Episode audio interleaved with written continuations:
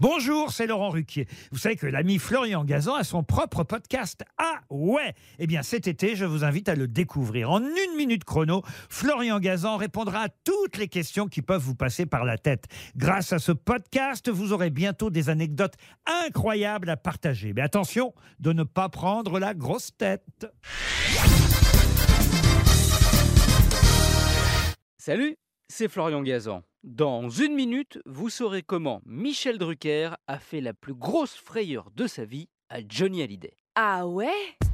Ouais, ça s'est passé en 1998. Précisément, le 5 septembre, Johnny Hallyday est le premier chanteur à se produire au Stade de France.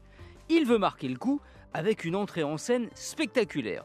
En regardant le film Apocalypse Now de Francis Ford Coppola, il a un flash. Voilà, il va arriver en hélicoptère et se faire élitreiller sur la scène.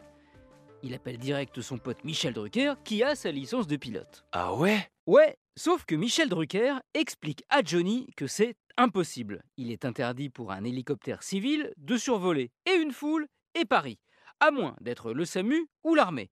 Johnny ne lâche pas l'affaire et ce bon Michel fait des pieds et des mains pour obtenir les autorisations nécessaires. Ça lui prend six mois pour les avoir. Arrive la veille du concert, et là, pour filmer des images de Johnny destinées aux grands écrans du stade, ils embarquent dans l'hélicoptère. Aux commandes, un pilote autorisé à faire ce genre de manœuvre, Michel Drucker est copilote. À l'approche du stade, c'est le drame. Ah ouais? Ouais, Johnny prend alors la mesure de la chose, et encore plus quand il se retrouve au bord de l'appareil, prêt à être élitreillé. Il panique alors et hurle dans le casque de Drucker Arrête ça tout de suite J'ai le vertige, je crois que j'ai gerbé sur la défense.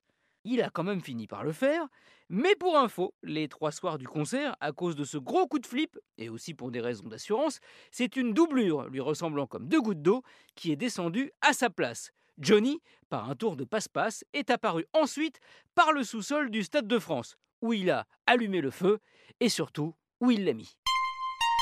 Ah que merci d'avoir écouté cet épisode de Ah ouais? Retrouvez tous les épisodes sur l'application RTL et sur toutes les plateformes partenaires.